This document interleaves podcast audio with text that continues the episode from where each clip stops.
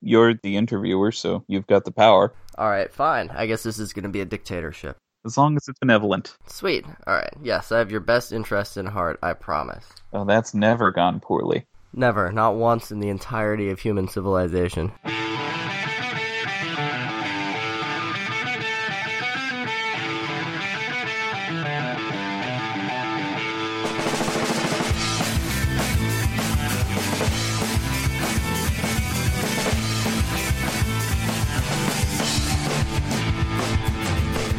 Hey everyone, welcome to another episode of Life in Overdrive, the podcast where I go out and talk to people with amazing, sometimes dangerous life experiences so you don't have to try them for yourself. Today's episode is not for the faint of heart. I sit down and talk to Vijay Young, a person who, due to complications from the type of cancer he was diagnosed with, had to undergo major surgery with no anesthetic. If just the thought of that doesn't make you cringe, then I don't know what's going to do it. But before we get to that, world, what you doing, baby?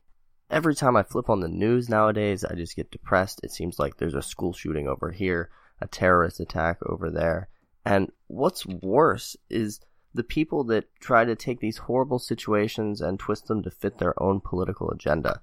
It seems like every time there's a school shooting, for example, all of a sudden everybody's talking about gun control. And it never seems like any side of the argument's even rational you take one side and they're like, we want to take all the guns away from everyone. No one needs to have any guns. And then you look at the other side of the argument and it's, in my ideal world, my body would be made of guns. I would eat guns. I'd use my foot guns as a means of propulsion to hover from place to place. I'm not a politician here, but it seems to me like the real answer has to lie somewhere between those two things. I don't know.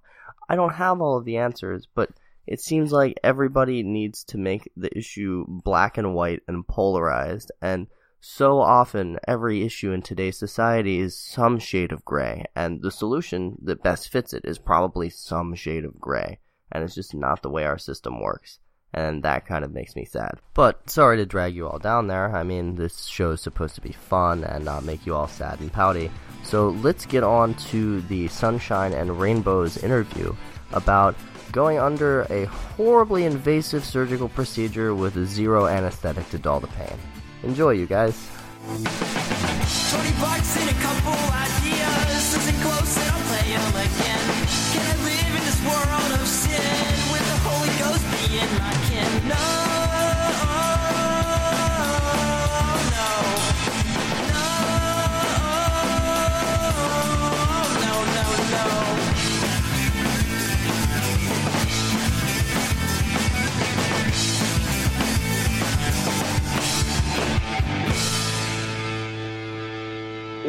February of 2014, I had a severe cold, which, uh, after the cold passed, some shortness of breath and difficulty climbing stairs and physical exertion and all of that lingered. So I thought I just had bronchitis. So I went to my local urgent care, which, for those of you who don't live in a country that has urgent care facilities, they're basically just a standalone emergency room. Uh, I went to my local urgent care and they diagnosed me with bronchitis without taking any x rays or running any tests. They just listened to my symptoms and said, Oh, that sounds like bronchitis. Here, have some antibiotics. I mean, to be fair, it sounds exactly like bronchitis, but you'd think you'd at least do a couple tests first. Exactly. And I had all the symptoms of bronchitis, and those were the only symptoms I had. So I was on the um, antibiotics for a couple of weeks, and the symptoms were just getting worse and worse. And finally, one night, I lay flat on my back and stopped breathing. Right, that's not a good sign. Really isn't. So after that, I went to my local hospital, and they actually ran some x rays and went, Oh, okay, you have a shadow near your lungs. We need to get you in for a CT scan, stat. Jeez. So they ran me to the CT scan, where they ran into an interesting problem. Because the CT scanner that they had you had to lie flat on your back for them to scan you. oh wow, which uh, is typically fine for most people, but you happen to be in a situation where if you lie on your back, you stop breathing. Precisely. So they sort of had me lay flat on my stomach instead, which they said would m- might skew the results. So, so the results of this test may not actually wind up mattering at all. But they wound up catching it, and they said that looks like a cancerous mass. Mm-hmm. Because apparently they no longer say tumor. And uh, to to reiterate, this was in your lung, right? This the mass was in my pericardial cavity, which is the chest cavity that contains the heart and the lungs. Okay, gotcha. It was wrapped around my heart and around my trachea and pushing against both lungs. And it was actually pinching both my trachea and my vena cava, which is the vein that brings blood from your head and arms to the heart. So, hence the pounding heartbeat, shortness of breath, whatnot. But because it was pinching so many of the passageways and things in my chest, and it was also gripping my heart. It was causing what's called a, pericardial effusion to collect, which is fluid around the heart, which is very, very dangerous because if you get too much fluid around the heart, the heart works too hard to pump and it actually stops pumping, which is not a good thing. Right. From the from the one or two health and biology classes I've had, that that definitely sounds like something you wouldn't want to be going on in your body. I'm not an expert, but it seems bad. So that night, this is at my local hospital, and uh, they told me that their thoracic surgeon, the chest surgeon, wasn't in that night, and that if they wanted to operate on me, it would have to be the next morning. And they asked if I was okay with spending the night under observation or if I wanted to be rushed to Cleveland to the Cleveland Clinic, which as I said in my article is one of the most advanced hospitals in the United States and one of the top cancer and thoracic surgery ho- hospitals in the world. And at the time I was they weren't really making a big deal of it because they that's apparently the mindset today because as soon as you say the word cancer, people start freaking out. So they try to sort of underplay it as much as possible. So I was like, okay, yeah, I'll I'll spend the night here and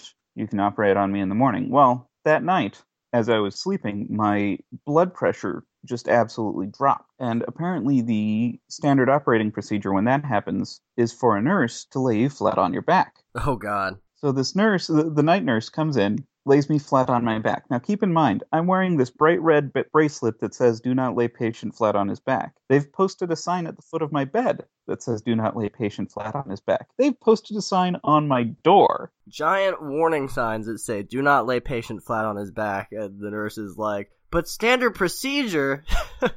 so she runs in, she just the ECG was going wild, so she just ran in and started operating on reflex and lay me flat on my back. Right, yeah. I mean, to to be fair, in situations like that, you probably operate on instinct, and she probably just exactly. saw a patient in trouble and was like, "Oh, I need to do this thing really quick." Yeah, and that's you know what what you do. So then I lay flat on my back. I stopped breathing, woke up, started having a panic attack because I can't breathe and I have an anxiety disorder. And then another nurse runs in, yells, "Didn't you look at his fucking chart?" and then sat me up again.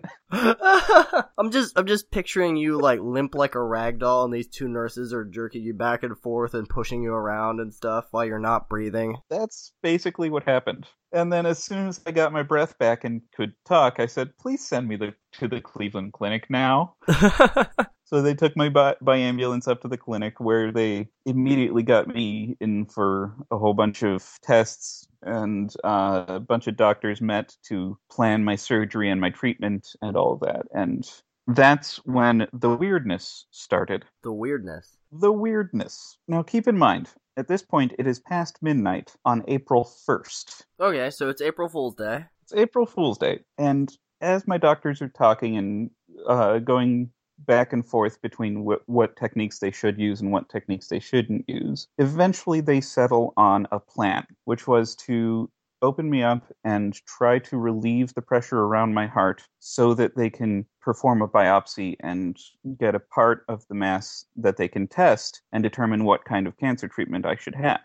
Because at this point, they know it's cancer, but they don't know what kind. Now, the problem is that because of the location of the mass and the size of the mass, they could not intubate me. They couldn't get the breathing tube past the mass. On top of that, they were worried that any anesthetic they gave me would stop my heart and lungs from functioning, which as we've mentioned before is a bad thing. Why why was this a concern versus a typical patient? Like why why did they think that with you maybe it would stop that from happening? Uh, because of the size and location of the mass. The mass was wrapped around my heart and squeezing against my lungs, and because of all that pressure and all of that trauma that I was already experiencing, the um, the anesthetics they would have given me would have weakened my heart and lungs to the point where they may have stopped pumping. Uh, and, but the main concern was the lack of intubation, because the intubation is what keeps your heart and lungs moving. So keep in mind, it's April 1st.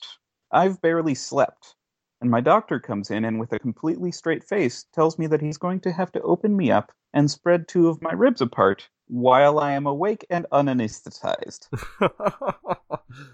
Did your mind immediately go to the fact that it was April 1st? It did. my first question was Is today April Fool's Day?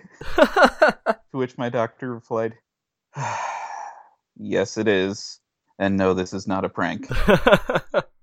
So, how do you react to, to when the idea actually sets in and you realize that he's serious? What What is your first thought about that? Well, because of who I am, my initial thought was just wow, this is just such a ridiculously hilarious situation. I don't even know how to parse this. My initial thought was to laugh it off, and then it really set in, and I got that horror and that, oh, shit, this is gonna hurt quite a bit. this is about to be really bad. Shit.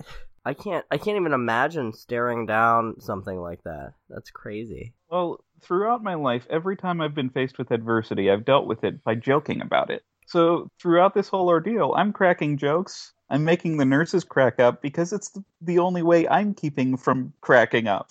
So they eventually, after all the planning and talking with me and talking with my family and talking with my in-laws and all of that, they wheeled me in for uh, to prep me for surgery. And while shaving my chest, one of the nurses asked if there was any music that I that calmed me down because music has had a proven effect of reducing pain. So uh, I told her that when I get very anxious or very over emotional or whatnot, I, will listen to opera, and my go to opera is Mozart's Don Giovanni. It's my favorite opera, and I told her my favorite aria was uh, La Ci darem la mano, which is a duet between the Don and a woman named Zerlina, as he woos her immediately after her wedding and then gets cock blocked by her best friend.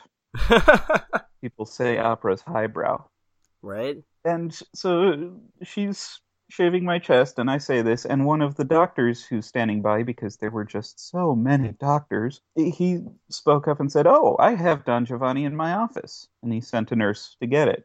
I think it's hilarious that one of the doctors just happened to have Don Giovanni on hand. Yeah, so it was just a, a really wonderful coincidence that he just happened to have Don Giovanni on CD in his, in his office. So a nurse went to get that, and they put it on as they started operating me. And just by another amazing coincidence, the most painful part of the procedure, when they were spreading two of my ribs apart, that aria came on. and were you just were you just focusing on that the whole time? Um, not the whole time but for a lot of it, I was focusing on the music because, like I said, it's very soothing. Now, the the weird thing about the surgery, the, they started with uh, what's called a local anesthetic, which numbs the skin and the layer of muscle underneath. It's injected right into your muscle, but it doesn't penetrate past the muscle. Getting cut with local anesthetic is the weirdest sensation I've ever felt because it only cuts out the pain. It doesn't cut out the feeling. And everyone I've spoken to about this has said, "Yeah, that's I know, right? It, it's the weirdest thing ever." And it's so hard to describe. The, the closest I've come to describing it is that it feels like someone is poking you very hard, but not hard enough to hurt, and then drawing a line across you slowly. And where their finger passes, there's this odd sensation of release, and then it's cold as parts of you that were never meant to feel it feel air for the first time. You know, the the first time we talked about this, I had no context to understand what you were talking about with this particular thing. But about six months ago, I sliced the shit out of my index finger with a kitchen knife, and I had to get like four stitches. And they gave me local anesthetic in the tip of my index finger. And like while he was stitching it together, I didn't feel any pain whatsoever, but I could feel the sensation of the stitches moving through my finger, and it was the weirdest thing in the world. I totally get it now. Exactly. It, it's almost ethereal. It, it's just a really weird sensation. Right. You're, you're not used to uh, your sense of touch being stimulated underneath your outer layer of skin. It's really weird.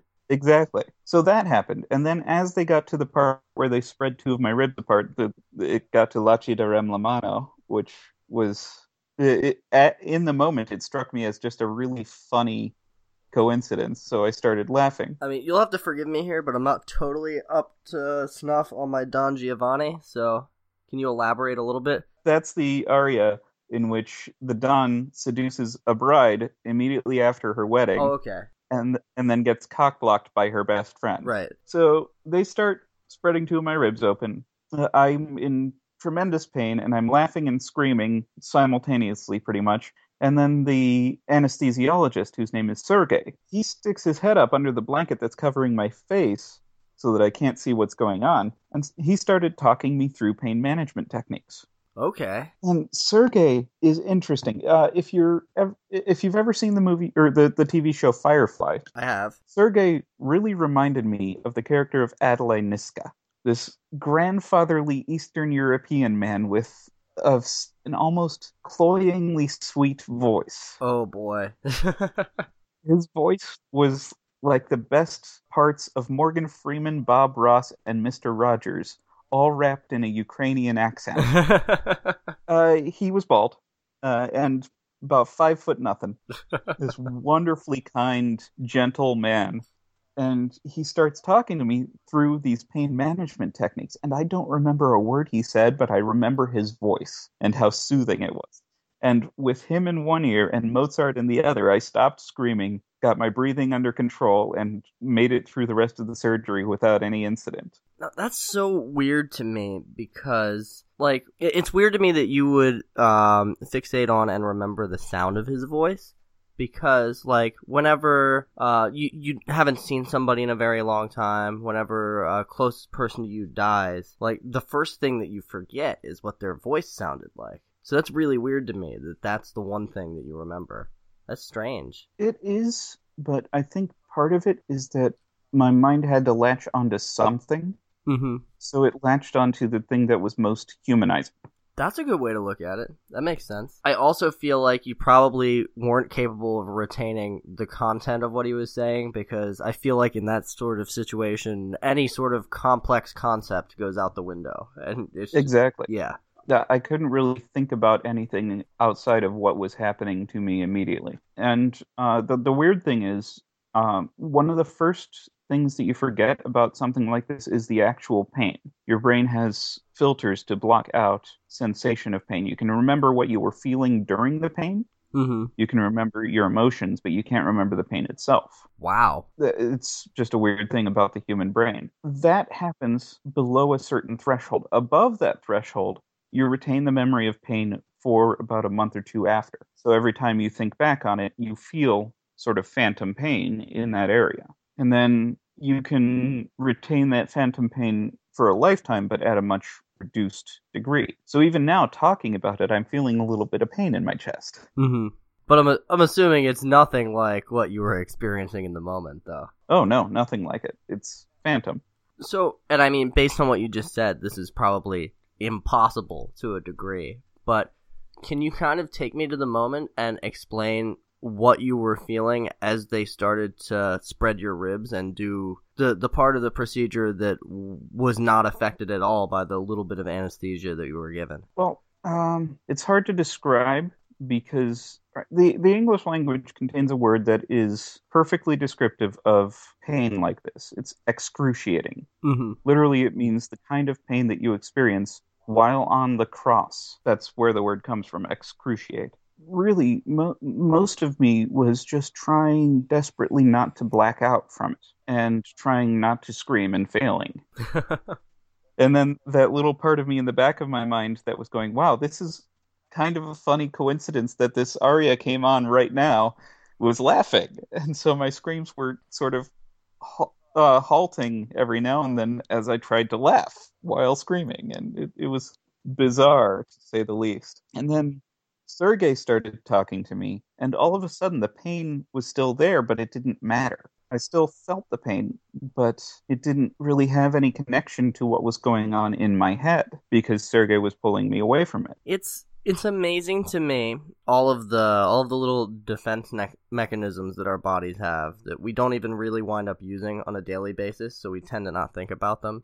But like just the ability of the human brain to in situations like yours completely focus on something else so that you don't have to deal with the horrible experience that's going on Oh, absolutely. that that's fascinating to me There are a lot of anecdotes of like soldiers in the battlefield going through battlefield medicine and having like limbs sawn off and thinking about home or thinking about that time when they were little and playing on the tire swing because it's just something else to think about. Sergey was giving me that touchstone and letting me think about something other than what was going on. it's uh it's also impressive to me that the people at this hospital were trained well enough to deal with this situation like it seems like something that wouldn't come up that frequently so i wouldn't typically expect them to know what to do do you, do you even have any idea how many other people have undergone a procedure similar to that Zero. none my thoracic surgeon, uh, Dr. Shivaraja, actually had an academic paper published in a very prominent medical journal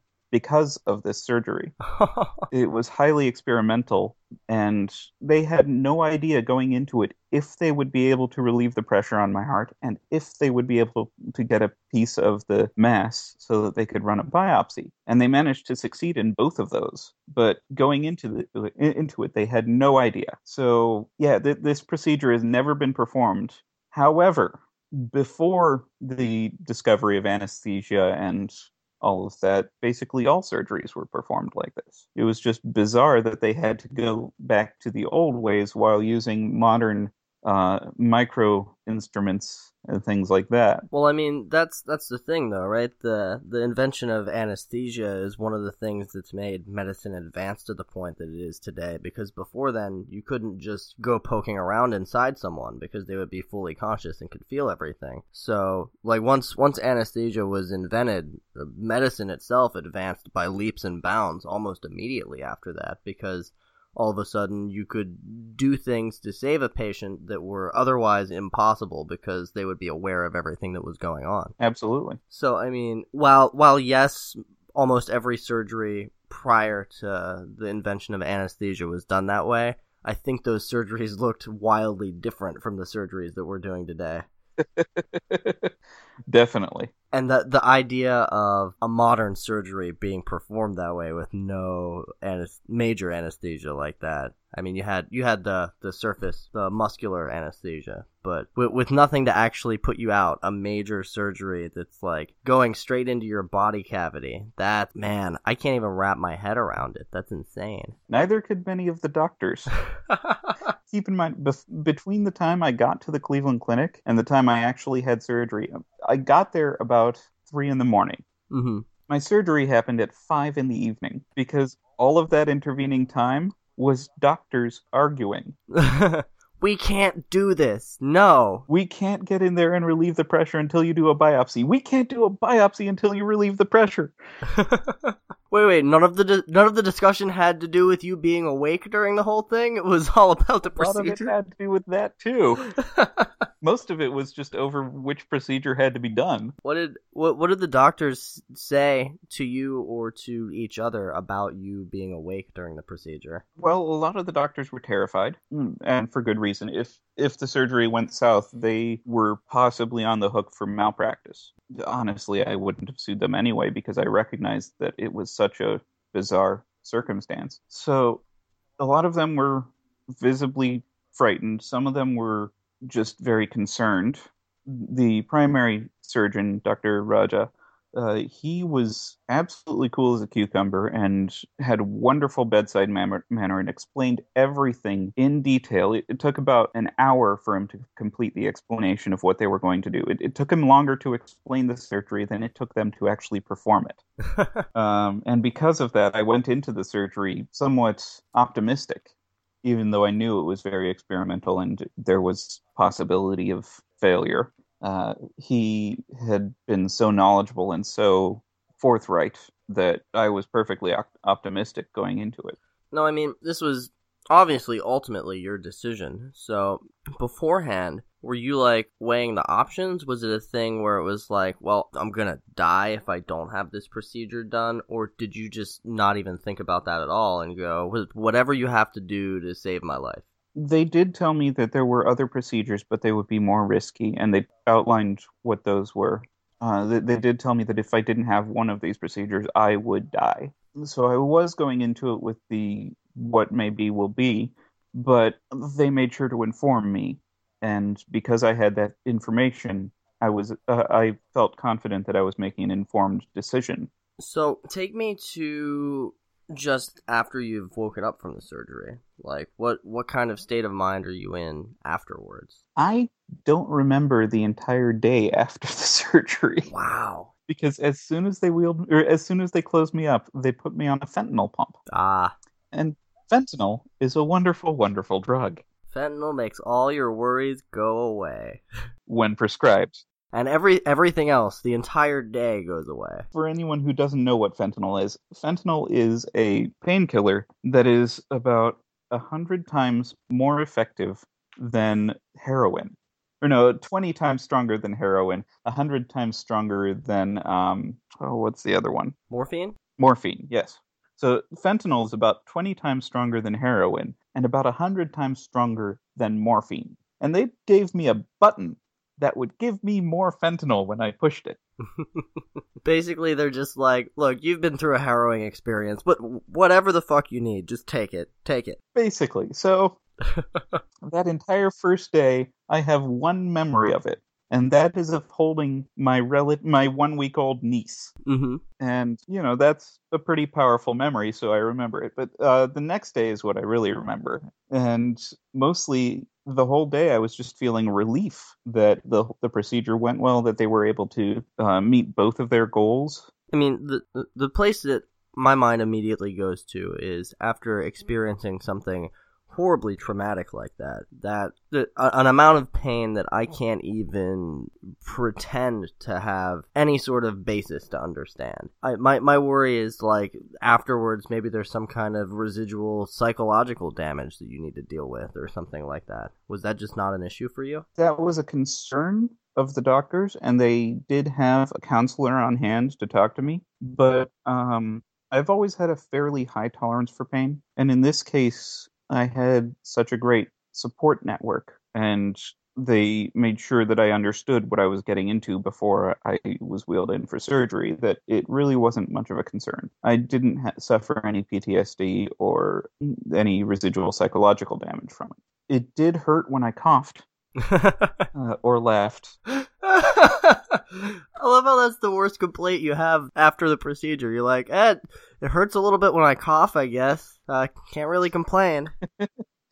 well, luckily, they only had to spread two of my ribs. They didn't have to crack the sternum. If they had, then it would have been a months long ordeal of recovery. As it was, it was practically in and out. I was gone within the week. But no, part of I, I think part of why I psychologically recovered so well was that my brother and his wife brought their kids to visit and having a well then three year old and less than two week old uh playing with me helped. I can see that. That that actually makes a lot of sense. My wife said that when she was walking in with joseph my nephew she looked at him and said, Okay, Joseph, we're going into the ICU and you have to be very quiet. And he looked at her and said, I know. I got my sister at a hospital. Kids are so adorable, man. Look, we got we got my sister at a hospital. You think I don't know this shit already? Come on. I love how I love how little kids that are like in in the range of like 3 to 6 think that they're like the world's authority on anything they've experienced before. It's great. Yeah. Oh, one funny thing. Um, we used my niece and nephew as a life hack. Okay. Do tell. The ICU, the, the intensive care unit, has very strict visiting hours. Right. Which we completely got around. Okay, how'd you do this? Basically, if we wanted to stay a little longer, we just made sure that those two kids were there. And all of the nurses were too busy oohing and awing and cooing over the kids to kick them out. They didn't want to kick out these little kids. And like, if my wife wanted to um, grab a bite from the nurse's lounge, my mother would run interference and just talk about the kids to the nurses. so now, if I understand correctly, this this procedure wasn't wasn't to totally excise the tumor. It was just to get a piece for the biopsy, right? Correct. Uh, they just wanted to get a very small piece, like hardly even noticeable, just to run some tests on it to find out what kind of cancer it was, which, as it turns out, was non Hodgkin's lymphoma. And because it was non Hodgkin's lymphoma, they were able to completely remove the mass with just uh, chemotherapy and radiation. They didn't have to actually carve out any pieces of the mass. Yeah, as, as far as cancer diagnoses go, non Hodgkin's lymphomas I mean, cancer is always bad, but that one's not too bad. Yes. Um, over the past 20 years or so, there's been a big push to cure the the blood cancers, Hodgkin's lymphoma, non-Hodgkin's lymphoma, and leukemia. And leukemia still has a ways to go, but the lymphomas have come a long way. And right now, Hodgkin's lymphoma is one of the easiest internal cancers to cure, and non-Hodgkin's is a close second or third. It's much easier than most other cancers. Uh, it responds well to chemo and radiation. Um, so they were able to get rid of the entire mass just with chemo and radiation. And as of two weeks from now, uh, from time of recording, I will have been cancer free for one year. Oh man, that's that's awesome to hear. Um, especially like personally, I've lost a couple of important people in my life to different types of cancer, so it, it always lifts my spirits a little bit to hear a story like yours. It really does. Oh, definitely. Um, and now that I've been through it, it lifts my spirits to hear of other people who've survived cancer. Um, it, it's one of those experience that you experiences that you never want to share with others, but when you find out that you have, it brings you closer together. Mm-hmm. Yeah, I can't I can't even imagine going through an ordeal like what you've been through. I do I do remember from our last conversation you mentioned that afterwards it had changed your overall uh, outlook on pain like that you it had affected your pain tolerance after that. The effect to my pain tolerance was actually fairly short-lived. For a few months afterwards, I was much less susceptible to pain. I would stub my toe and hardly even notice. Now I feel the pain, but it just doesn't matter because I know I've been through worse. it's like on the line graph of pain versus time of your life, there's just this giant blip now, and everything that doesn't get close, your brain's just like, meh, doesn't matter anymore. Exactly. it's also really weird that, like, you didn't really notice the pain at all at first, and then that sort of just tapered off, and now you actually feel it again. That's really, dude. The human brain's so weird. well, I'm no neurologist, so I can't explain why, but yeah, apparently the pain, the brain has ways of filtering out pain, and then it goes back to normal because pain is very important. Without pain, you wouldn't know when you've caused damage to your body. So bear in mind, I say this as someone who does not have a huge understanding of the neurological makeup of the human brain. But knowing that and knowing that you had a decreased sensation of pain afterwards, it makes me wonder if the pain that you experienced during the surgery was still not as bad as the pain really was and your brain was filtering some of it out. I have no idea. I I have no idea either. it's just like it, it would make sense and I'm completely speculating at this point. It, it, would make it would make sense for the brain to have almost like a uh, almost like a breaker switch in your house. Like whenever the pain sensors get overloaded, it throws that switch and you you you max out at a certain point. But I have no idea if that's that's a really good analogy. I'm a writer. I have them from time to time, but but um, it would make sense if that was how it worked. I have no idea if that's actually the case or not. I'm not sure. If you can interview a neurologist. All right, let's write that down. Neurologist. Okay. now, see, you're just you're just giving me all sorts of questions for when that eventually happens. I, but no, uh, throughout the course of this podcast, I am planning on having a variety of scientists come on and stuff. A neurologist isn't a bad idea to have on here, and that definitely seems like a good a good question to ask him. I can just be like, "Hey, I talked to this guy who." Went through surgery without anesthetic, and at that point he's gonna stop me and be like, "Are you fucking serious? What?" but no, that's it's probably something I should ask a neurologist. You're right. Longest way of getting to that realization I've ever heard of, but you're right. Now, I, I do have another funny story about this experience and pain. Sure, go ahead.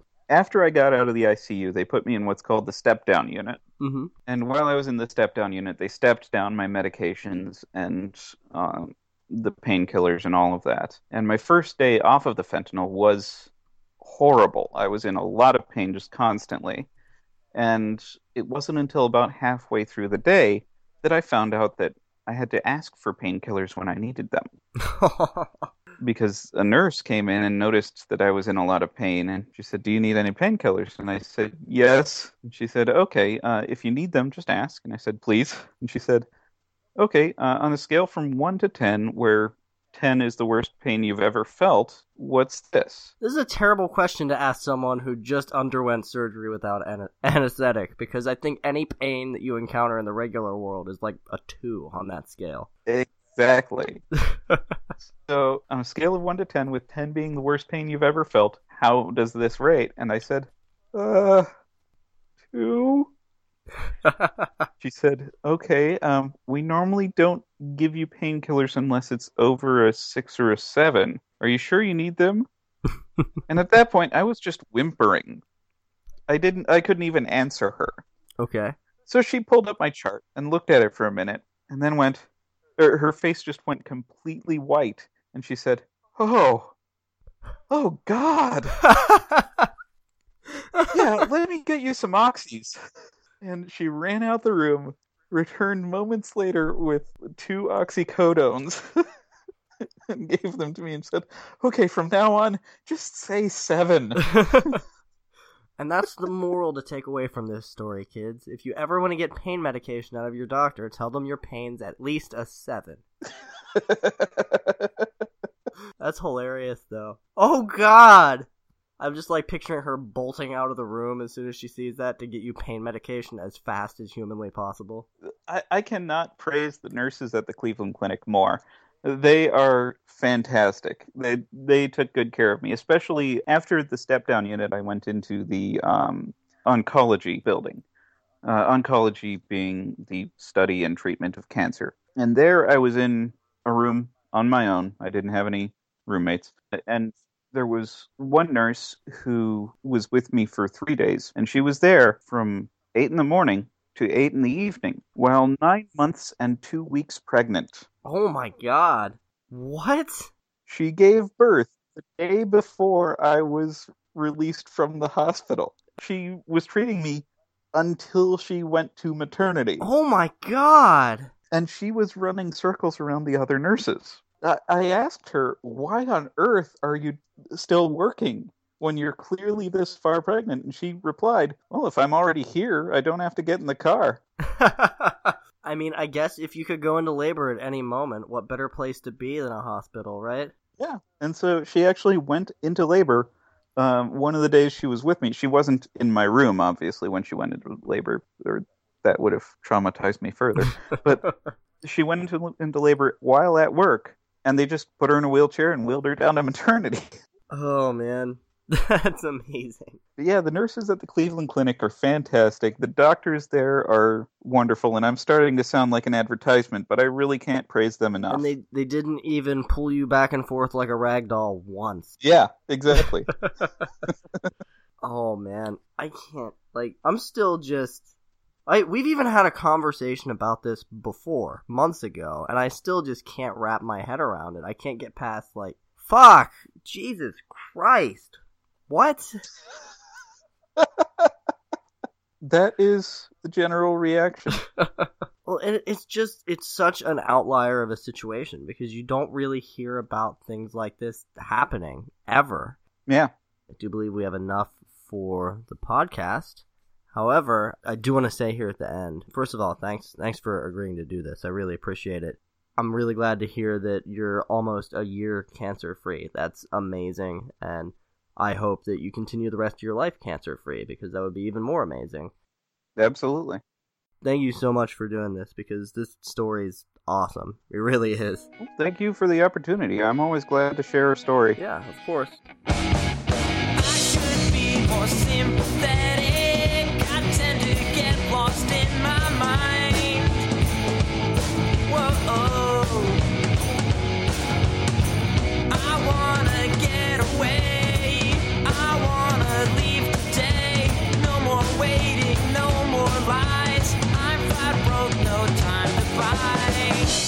So that was my interview with Vijay about his procedure, and I've got to be honest with you guys. I still, I, I just got finished editing it, and still my mind goes to that place of what even just what what no fuck.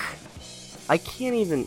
I I have no frame of reference to even gauge the pain that he must have experienced, and no no way to even understand what he had to have gone through. But um, I have to say, my favorite thing about that interview is the image that he made me picture when uh, the doctors were starting to operate on him. I just I have this very clear mental image of just a pack of doctors descending on him like wolves as he lays splayed open on the table with his innards exposed, and in the background, Don Giovanni is just playing. Like it, it just seems like a scene out of Stephen King's Kingdom Hospital mixed with some sort of Lovecraftian sense of horror. It's a scene that wouldn't be out of place in a horror movie, just with the actual sound of the scene turned down so you can't hear anything that's going on. The screams and wails coming out of his mouth and his face twisted in agony are just muted, and all you can hear is the comparatively peaceful sound of Don Giovanni juxtaposed over top of it. And speaking of sound juxtaposition, I'm sorry about the sound quality of Vijay's audio. The reason for that was we had a bit of a recording snafu, and there was no way for us to do it other than me recording his end of the Skype conversation we were having on my end and he was talking into a phone and it was just the only way it was going to happen and I had to make a choice and that was not have this episode altogether or deal with the less than preferable audio quality but still get this awesome story to you guys and I figured that having something at least was probably better than nothing. So again, I'm sorry about the audio quality on this one. That's not going to be a running thing, but I figured it was worth it just because this story was so amazing. And now we reach the point in the podcast where I tell you guys if you like this, if you want to see more content like this, then please rate, like, subscribe, leave a review on iTunes. All of that stuff helps so much. It, it helps uh, get the podcast out there to more listeners. It helps us to get advertisement so that we can get better equipment to make the podcast sound better so that I can afford to spend more time working on the podcast instead of doing projects that maybe aren't as entertaining for you guys or myself even. So anything you can do in that regard helps, and I would greatly appreciate it. Now we're gonna ride this podcast out on the ending part of Dead Town, which you guys didn't hear last week, and it's pretty awesome. So I hope you enjoy it. I will see you guys in a week for more podcasts. Take care, everyone.